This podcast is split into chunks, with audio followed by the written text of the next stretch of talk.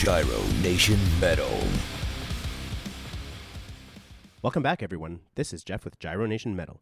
Cryophilic is an Ontario based death metal band who just released their sophomore album titled Damned and Decayed on August 25th of this year. During this episode, I am joined by Ben Spectre and Curt Scythe, vocalist and guitarist for Cryophilic, respectively. Cryophilic was originally formed in 2016 and have released both albums through CDN Records. So, first things first, Ben and Curt, I want to thank you both for joining me today. Thanks for having us. Thanks for inviting us. Yeah obviously one of the reasons we're here is that Damned and Decayed will be coming out in just a few short days after the recording of this episode. That is on the 25th, so that's only yep. eight days away. For you both, what did you want to focus on musically this time around, and how did you want the album to differ from your previous release? Um, musically, I wanted to really focus on keeping it really technical and precise, but adding lots of like melody and hooks and stuff like that as well, and incorporating some like black metal vibes and stuff. Ben and I are both big black metal fans, so that was my that was my uh, vision for this album. And what about you, Ben? Well, um, same basic thing. Um, whenever Curt busts out into the black metal, I really enjoy it. Like it's really always it's perfect. Um, he brings the crunchy stuff for the death metal, which I also love. You know, it's uh, basically I love the band that I'm in. Like these guys are always impressive, and I just always kind of give it my all just to make sure that uh, that they know I care, that you know, about how good it is. I want it to be as brutal as possible all the time.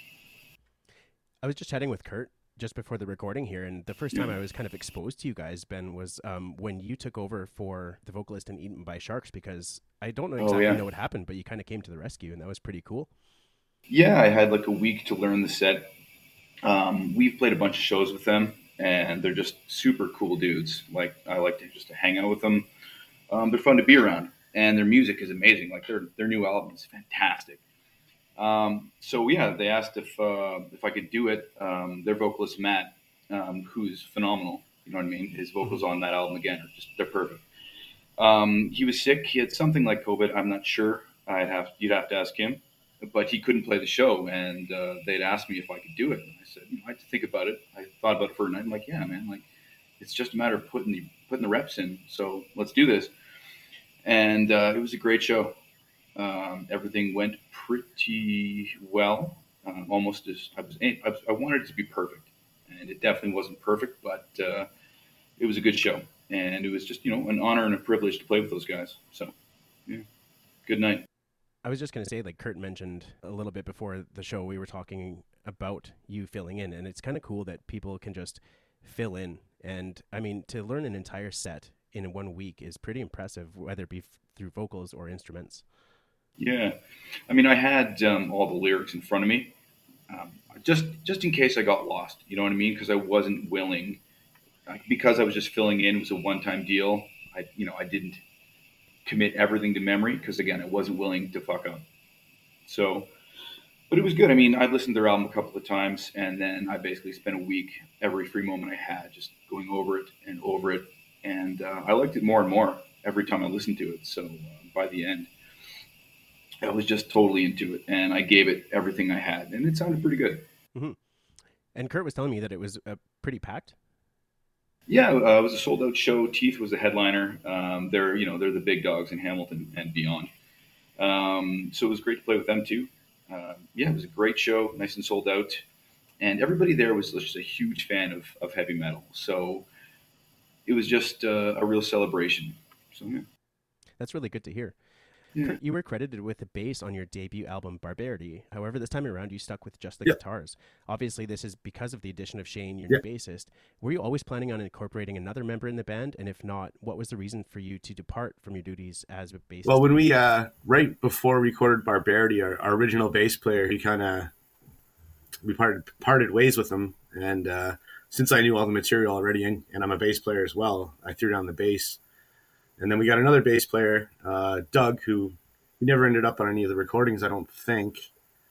Um, actually, no, he played bass on the bonus, the two bonus tracks on Barbarity, but uh, we parted ways with him kind of like an hour before one of our shows, and uh, yeah, oh, it was no. a it was kind of a, a fuckery, but uh, our good friend Shane, I've known him for a long time. I used to play in a band with him previously, and uh, he stepped in, and he's a shredder, and he knows what to do. So, no worries there. And I'm guessing you're having him join the band permanently at this point. He's he's a full time member now. Actually, awesome. for the new material, the the stuff that's coming out after Damned and Decayed, um, Shane and I wrote a big portion of it together. Oh, wicked! Yeah, and you guys are already planning another album. That's crazy. Well, it's because we took uh, we took some time between Barbarity and Damned and Decayed, just uh, you know, COVID and member changes and all that stuff. But moving moving forward, we definitely want to start putting out albums more consistently every year or two years or whatever. I'm glad that you touched on that because one of my questions was about the delay. I, I don't want to call call it a delay necessarily, but the time in between. For a lot of people, it seems like five years could t- could be yep. a long time. But obviously, during that time, you like you said, we were dealing with the pandemic. You had new additions to the band. What were some of the other reasons behind the time in between releases, and how did you overcome those challenges? Well, a lot of it also had to do. We do everything ourselves. We like to be self sufficient, so we built a studio, a studio in our jam space. We tracked everything ourselves. Um, our drummer Sean, he mixed and mastered everything. We all engineered everything ourselves. Like to keep it in house rather than have a middleman. You know. Mm-hmm. And this time around, you guys are releasing on CDN Records. And what was what is that partnership like, and how did you get hooked up with them? Uh, so basically, um, Barbarity had been out for maybe a year, and Craig Newman from CDN Records he uh, he approached us and asked if he asked if, we wanted to uh, release it, and so we gave him two bonus tracks, and uh, we released it as a reissue. Okay, would... and uh, basically, uh, no, keep going. I, I interrupted you.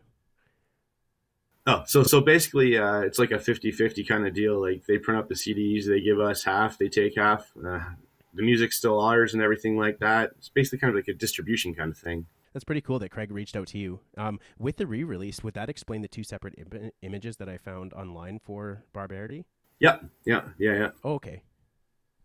So when we re-released, uh, re-released it, we got some new album artwork and stuff like that done for it. Is there any like other than finding an, uh, an artist to do the re-release is there any story between the two contrasting images um i don't know ben you you had a, a theory about the the cryo man why don't you touch on that a little bit well uh, the first image on the first album um, i'm pretty sure it was an indonesian artist that our original lead guitar player dylan found i'm not sure how we knew of him but um, that's how we got in touch with him and I never much cared for it.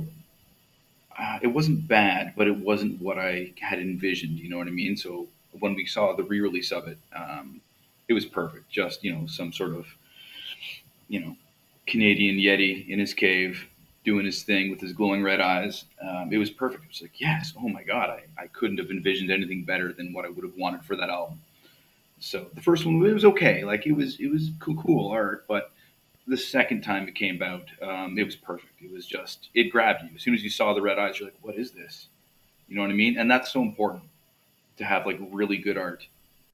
And it's pretty cool. Like if you look a little bit closer, he's sitting there gnawing on an arm too. Yeah. yeah, it you you know what you're gonna get when you like put the CD in. You're like, okay, this is gonna be something super brutal and intense, and we delivered on that. It also goes with like kind of the progression there. Like the first uh the, the sorry the reissue of Barbarity. You know, the Cryo Man's in his little cave there, and then on Damned and Decayed, he's uh, fighting his way up to the castle. It's like the progression of uh, this gigantic force, which is cryophilic. You know. Mm-hmm. Would you? We have some ideas for the third album's art. Sorry, go ahead. I was just going to ask: Do you consider Cryoman your mascot? I guess he's pretty much. So yeah, that's cool that's probably going to be the theme for the next uh, next little bit, I imagine. Yeah, yeah. He kind of looks like Tim, our guitar player. Another thing that I had noticed, obviously, and this isn't diving deep into the artwork, but they both kind of have that blue tinged, uh, old school black metal feel with that cold atmosphere. Is that something that you guys wanted to do intentionally? what goes with the whole theme for cryophilic, right? It's basically uh, an organism that thrives at low temperatures against adversity and whatever. And, you know, cold colors, blues, stuff like that really gives off that imagery and that feel. And with these two separate album covers, you worked with the same artist, but I wasn't able to find any information on who actually did it. Uh, who was the artist and what made you seek them out? So the artist's name, his name is Mark Cooper. Um, he was referred to us by Craig from CDN Records. He's done a lot of uh, a lot of bigger bands artwork, like um, Rings of Saturn, to name one. Um, he's, he's he's got some really killer art. He's a good artist. I tried to read his signature right at the bottom, and I thought it said Mac. So when I typed it in, nothing came up. So basically, uh, his art company is called Mind Rape Art. Uh, so if you Oh, search okay. that, it shows shows up. But uh, I think he changed it just to Mark Cooper Art because uh, to keep it less controversial, you know. no shit. Yeah. With planning your next album here already, are you guys planning on working with Mark in the future? Uh, we haven't even thought about the the artwork steps for the next album. We're just in the writing process right now. But probably we like his work. That makes sense though, because you guys haven't even released your second album yet. So it seems to be, it seemed like it would be a little bit of a rush to be already at that step. Yeah. Yeah. As far as Cryoman goes, does he have a name and a backstory? No, it's just it's straight up cryo, man. It never really got deeper than that. Not yet, anyway. Yeah, not yet. There might be a comic book somewhere down the line. Oh, I like That'd be it. sick. In doing some research for your albums, I wasn't able to find the lyrics to either album. So how do you pro- approach elements of storytelling or a narrative into your music? And if at all, how do you incorporate Cryoman? I know you said you didn't really, but does he make an appearance at all? a little bit, yes, not uh, in any sort of direct sort of reference.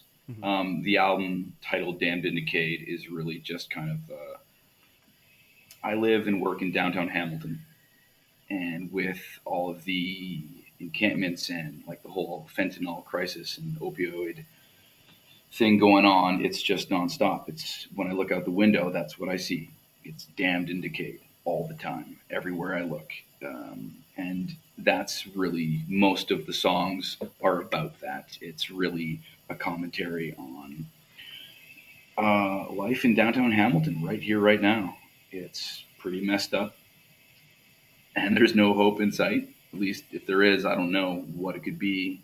So, um, Cryoman is just kind of you know he's, I guess he's me, he's us, he's just us navigating through the cityscape that we're living in and the times we're in with you know plague and the pestilence of fentanyl and just everything that goes along with it so all the lyrics you know scum damned and decayed um, even majesty majesty actually isn't a really negative song it actually has some some some positivity to it even though you'd never know to listen to it but yeah so it's it's really just a commentary on uh, the here and now. I didn't realize that the opioid crisis in Hamilton was that bad. Is it something that's all over the place, or is it isolated to certain areas, like you said, downtown? Uh, the thick of it, well, I mean, I can't say the thick of it, but um, it's pretty much spread around pretty well. Um, places you wouldn't expect or are dealing with it. Downtown is it's very evident. You know what I mean? You don't have to uh, look around very far to see what I'm talking about. Um, yeah, yeah, it's just uh, it's never been this bad, and I'm not the only one saying that. I know a bunch of like say former police officers that have like lived through Hamilton for years and like, no, we've never seen anything like this. And it's a smaller city too, so you like I would personally think that that wouldn't be as evident as it currently is. But it seems like also in small towns, there's really not as much to do. So I think a lot of people are turning to drugs and things like that. Well, Hamilton's like right. Um, it's it's on the pretty much the route off through the border. Like you, once you get past Niagara Falls, you get to Hamilton, and then you can go basically east or west, Toronto, Ottawa, or you head down to London. So it's kind of like a way station. Everything comes through here. Kind of like a hub. Yeah, So I, I bet you access has a lot to do with it then. big time. I wonder if there's any plan to have that rectified. I know that, I mean, Calgary's not doing the greatest, but neither is basically anywhere in North America. Yeah, no, exactly. I mean, it's not just Hamilton. It's just kind of uh, where we're at as a society in North America, you know, and beyond. Have you guys lived in Hamilton your entire lives? I was born and raised in Hamilton. Yeah. Uh, I'm from Sudbury, which is basically just like Hamilton, but further in the middle of nowhere. It's a steel town. Um, there's nothing there, but if you like lakes and trees, it's not so bad, you know, which I do. I feel like that's So, all of uh, Ontario. Yeah, exactly. There's there's not a lot going on. Curt, you spoke of your aspirations as a musician, sorry, as a musician in a pre- previous interview stating that it's to be a band that is precise, brutal and melodic, to p- move and con- sorry, to move people and connect people with our music, to help get them out or get their frustrations and anger and to have a good time doing it. You also touched on the fact that some people give you odd reactions regarding your age and trying to become a rock star, um, whereas the reality is that you just love playing metal. So, Ben, what are your aspirations for Cryophilic? Well, um, I would just like to share the stage with some of the bands that I really admire. You know, anything beyond that, I mean, it's all gravy at this point. Even um, I love it. It's just really great to be to be doing the things that uh, I wanted to do. You know, as a kid, as a younger man, and to finally be where I am and I'm capable of it um, is a real, you know, it's a real blessing. So I'm quite happy about it. So, I mean, would I like to quit my day job and just hit the road? Sure, that would be pretty great. You know what I mean? But realistically speaking, um, sharing, yeah, sharing the stage with some bands that I respect and admire, that's it for me. Like I'm pretty, pretty okay with that. You know, so yeah. And during your time in Cryophilic, and this is a question for both of you, have your aspirations at all changed? Well, um, for me, I'm just really trying not to think about it that much. You know what I mean? Having like expectations always leads to a lot of disappointment because you set something up in your head, and if it's not just like you thought of it, then you're going to be disappointed. So I'm just kind of not really trying to form a picture as to what this is going to be, and just really trying to savor each moment of it, each show, each band rehearsal. Um, I love the fact that I get to be a part of it, and so I'm just you know enjoying the ride. Curt? Um, for me, it's a little bit different. I, as a musician, as a guitar player too, the reason I play death metal is because of the. It's a challenge to myself, and it's really um, strenuous. And I don't know, like I said, like my personal goal is to be. I know it's unobtainable, but as good musician as I can be, as precise as I can be, like I want I want Cryophilic to be like a battle unit. You know what I mean? Like I want us to crush and devastate. And you kind of touched on it in also a previous interview that it's kind of an outlet for your negative emotions and Definitely. therapy in a way. Yep. Definitely. Everyday life, it, it gets to you. Everybody's got to have some sort of way to get it out, right? Some dudes play pickup hockey, some dudes box, some dudes play baseball. I death metal. That's what I do. Or some people like Ben do other martial arts, from what Yep. I can assume. Yep. Um, I've been doing that uh, since I was a little kid. You know, it was one of those things I kind of started when I was young, and I just kept up with it. Mhm. Um, that's a whole other story, whole other thing. Um, but yeah, I mean, there was a year maybe where I stopped playing music uh, right before I joined Cryophilic, and for that year, I was furious all the time. I would just wake up angry, and really, the only thing missing was playing music. You know, getting to get it out and just uh, you know very few people get to scream at the top of their lungs for as long as they can. You feel good afterwards. A little hungry a little tired but you feel great. I recommend it to anybody. Which styles of martial arts do you practice? um well back in the day I mean, when i started i was a little kid and i took like karate um, and then i took judo. And then when i got to high school i started boxing and that was with Top Glove, and they were like the Olympic. Basically, there was the Olympic coach uh, Gord Apolloni. This is back in the '90s. Um, he was great. You know, the guy is he knows his shit. That's for sure. Uh, and then I found Wing Chun, and all the instructors I had were just really top notch. Like these were dudes who were street fighters that when you actually gave them moves to learn, they could apply them. You know what I mean? It wasn't bullshit, uh, and so that was really inspiring. Um, I've learned some Northern Shaolin. Uh, I've been to China a few times for martial arts. Um, some San Shou, which is Chinese kickboxing.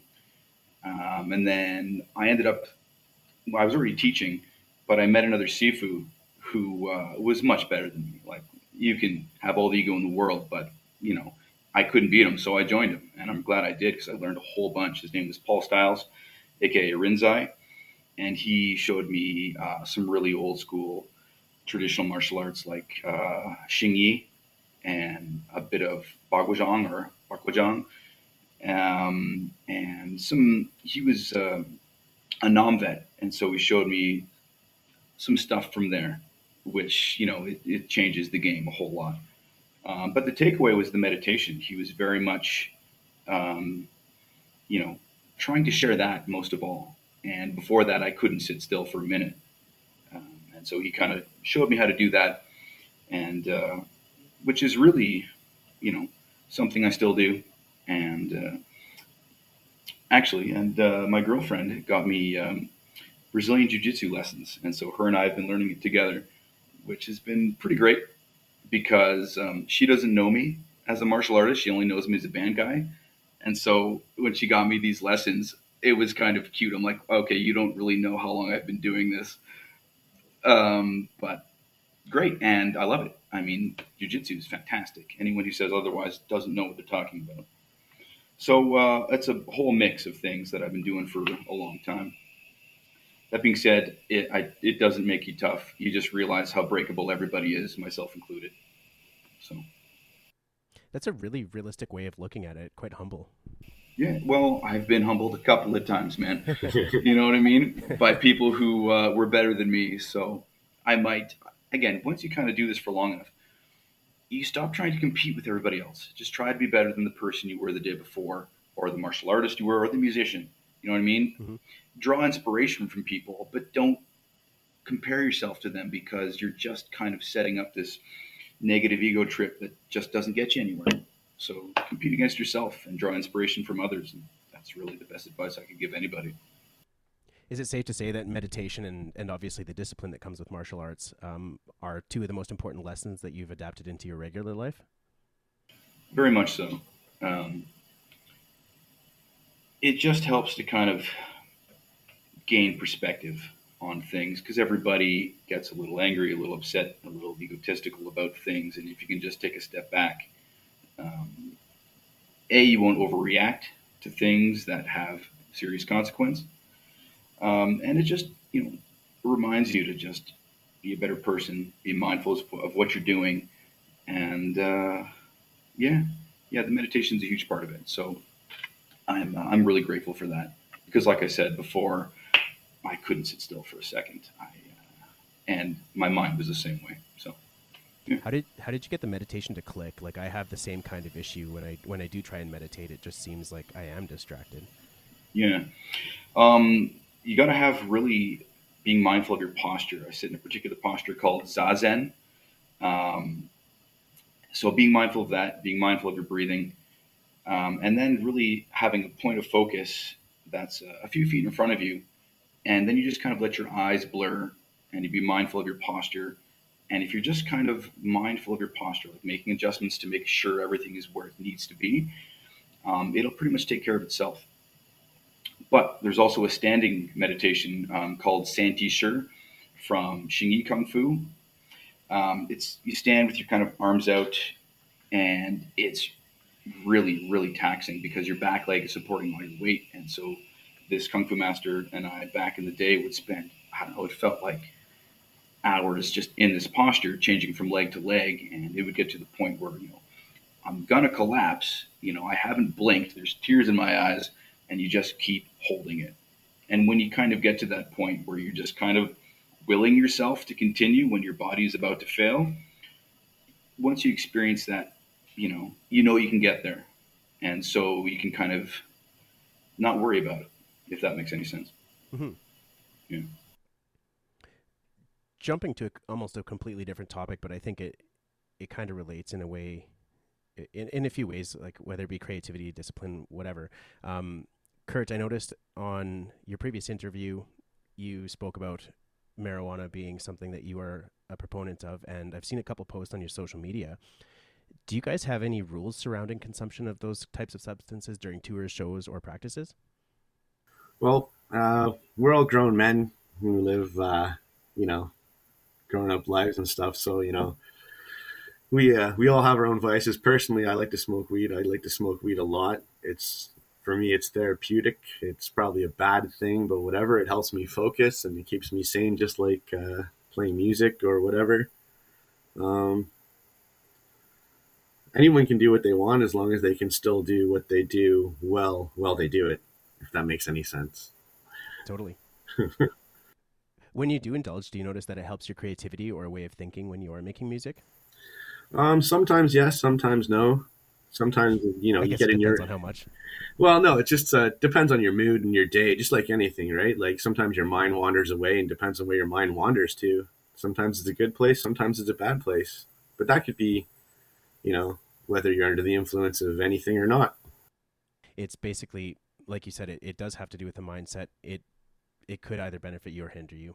It can get you in the zone, or it can take you out of the zone. Yeah, Yeah, Yeah. exactly. yeah. This is kind of a side tangent, but I visited Thailand in 2019 and there were some bars which actually sold joints. And the one that I was thinking of was really nice as it was an outdoor rooftop bar. And about 7 p.m., they would remove all of the chairs and tables from the main seating area. They would put out lounge type chairs for their customers and watch movies on two separate big pop up screens. And it was super cool because you get to overlook the bay as the sun set. Do you ever think Canada would adopt something like that, like bars except for the consumption of cannabis? And why or why not? I'm actually surprised they haven't yet. There's a whole market for that sort of thing out there because, like, they have bars where you can go to drink alcohol. They have, you know, those hookah bars where you can go to smoke. Why aren't there any venues or restaurants that are cannabis friendly? Like, I guess the whole smoking thing, I, it probably puts a damper on it with like bylaws and stuff like that. But there's cannabis drinks and like food and stuff like that. So that, that's a market somebody should tap into right now. Now, I could be wrong about this, but don't they have cigar bars where you can smoke inside? Probably. I don't, I don't. I don't know. I can't remember off the top of my head, but either way, whatever. I think it would be beneficial for Can- uh, the Canadian, well, Canadians in general to adopt something similar simply because of things like that. Like you already touched on the alcohol, and that's far more damaging, and it lasts Yeah. so much longer. Since there aren't any interviews which touch on, well, aren't many interviews that touch on your musical histories, how did you both get into metal and your respective instruments? Well, I guess for me, um, getting into metal, I've got an older sister, and uh, she always had cassette tapes lying around, and I'd steal them off her. And uh, you know, Guns N' Roses took me to Metallica. Metallica took me to Slayer, Pantera. That took me to Cannibal Corpse, and then it just snowballed from there for me. Then I had to get a guitar. That's just the way it goes. Mine was pretty much the same. Curt and I from the same era. So it started with grunge, and then it moved into Slayer and Pantera, and then into death metal, then into black metal, and it's just been going strong ever since. Um, I played guitar when I was younger, uh, like a little kid, but I just sucked, and I didn't have the discipline for it at the time, at least not that. Um, and I've been dabbling with it ever since. But um, I always knew because everyone I knew who was a musician, even when I was a teenager, was already really good, just miles ahead of anything I could keep up with. So I figured, well, I'm gonna have to be a vocalist because nobody seems to want to step up to the plate for that. And uh, again, martial arts helped, like the whole being able to really, you know, they call it key eyes or key ups, scream like that um, was a good basis for Oh, that. yeah. yeah. Interesting. What drew you guys to heavier music in the first place? Puberty, aggression. Yeah, yeah. I was uh, a hyper and a bit of an aggressive kid, and it just um, it just clicks. You hear it, you like it, and I always used to think like I would hear these vocalists that I admired. I'm just like, I would wonder how do they do that? How can anyone do that? Because you know, as a kid, you try and you can't scream for more than 15 seconds without blowing your voice out, so you think it's impossible. Um, but it was just something I really admired and thought was was totally beyond my grasp. But I was gonna pursue it regardless. Curt, you already touched on wanting to get better as an instrumental or as a guitarist, sorry. For both of you, I'm assuming that's pretty much the same as you continuously want to do better and better. Obviously, Ben, you were talking about doing better than the day before. Yeah. What are some of the things you do to increase your skill level?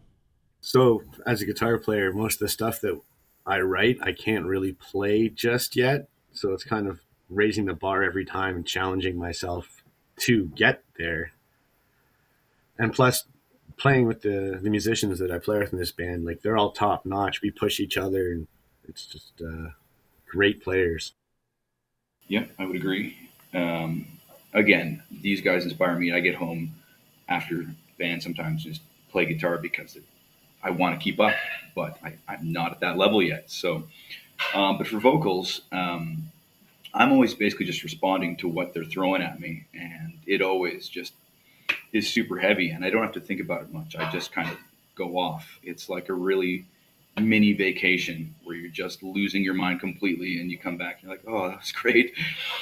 Um, but for me, um, every practice we have, every show we play, I pretty much try and give it 100% every time. So I'm always, you know, getting to failure. So I have to heal up for a little, you know, couple of days and then come back and do it again. So my voice is getting, I think, progressively stronger. I haven't uh, had any really damaging issues with it yet. But um, yeah, just really trying. I basically scream until it hurts. I know you're not supposed to push, but as long as I have a few days to recover, well, fuck that. Like I'm going to give it everything I have, everything, because that's what I want to see. That's you know that's what I want to hear. You can tell the difference when somebody's doing well or giving it everything, and I want to be that guy. I agree. Even from like an audience member or listener's perspective, Yeah. there's there's definitely some emotion that comes through, and I mean, there's obviously different skill levels too, so it could be different for a lot of people. But it seems like there there are just some bands that have that energy and that that emotion that just come right through the music that you can pick up on instantly. Mhm. Yeah, I agree. We'll go to something simple now that you guys have been a part of the metal scene for quite some time. Who are some of the bands in your current heavy rotation? Something I'm listening listening to a lot lately. Um, Mhm. Well, obviously, Eaten by Sharks. We're we're big fans of them. Uh, there's there's a band out of Brantford. I don't know if they're still a band. I don't think they are anymore, but they're called Ending Tyranny. They're top notch, like death metal. You should really check them out if you haven't heard them. For me, that's about it. Yes, I do remember. Okay, Ending Tyranny, their two, 2015 album Evolution of Deceit. I Yeah. do remember that one. That's an amazing album. It's like still in top rotation for me. That's awesome. Seven years later, eight years later. Yeah, I wish they would release something else because they're such fucking top notch. It says that they're still active, but it it doesn't seem like they've done anything since uh, Evolution of Deceit. So I know I know Callum, the singer, quite well. Actually, he's doing sound for us. Uh, we're playing a festival out in Brantford uh, this Saturday coming up, and he's actually going to be doing sound for us. He's got a new project, uh, but uh, I don't know if I should be talking about that much. It's not really for me to say, you know. I respect that. Basically, my last question for you today, guys, is: Are there any bands in your area that you feel deserve some extra love? Um, all of the bands in our area deserve some love. Um, who we played with lately that I really liked? Um, Death Club was cool. You know, they were a really cool band. I enjoyed their set. Um, again, you just got to keep throwing it back to Eaten by Sharks because those guys are great. Um, Teeth was good. Who else? Oh, uh, Corrosive. Man, those guys are awesome. Yeah, good throw. They rip so hard. Yep. Yeah, yeah. Fellows. I didn't even know I liked thrash that much until I saw them. I was like, oh, right, I forgot all about this Yeah. because I've been so preoccupied with you know death and black metal. Yeah. They definitely pushed everything to the limit on their last album. Yeah. Yeah. Yeah, it's really good. I, I still don't think they've come through Calgary since since I've been familiar with their music. So next time they do, I'll have to check them out. Do you guys have any plans to come to the west side of the country? It's always a possibility. Like uh, we've never really toured before with this band, and uh, it's something we've talked about. Something we definitely would like to look into. Um, we just need to make some contacts and make some plans and stuff like that. But really, nothing's out of our grasp. Well, if you guys do make it this way, I'll do my best to come and see you guys. Excellent. Gentlemen, I want to thank you again for joining me today. Damned and Decayed is coming out on August 25th through CDN Records. And for you guys, where's the best place for listeners to find it? Uh, everywhere Spotify, um, all online streaming platforms, uh, CDN Records website, YouTube, everywhere. And if listeners wanted to support you directly, I'm guessing that the best place is Bandcamp. Bandcamp for sure. Yeah. Perfect. Well, thank you again, gentlemen. I appreciate your guys' time. Thank you for having us. It was a pleasure, man. Thank you for tuning in, and we will see you next time on Gyro Nation Metal. Please don't forget to like, share, and subscribe. The podcast can be found on Twitter, Instagram, and Facebook. If you would like to support this podcast, please consider checking out my Patreon. Thank you.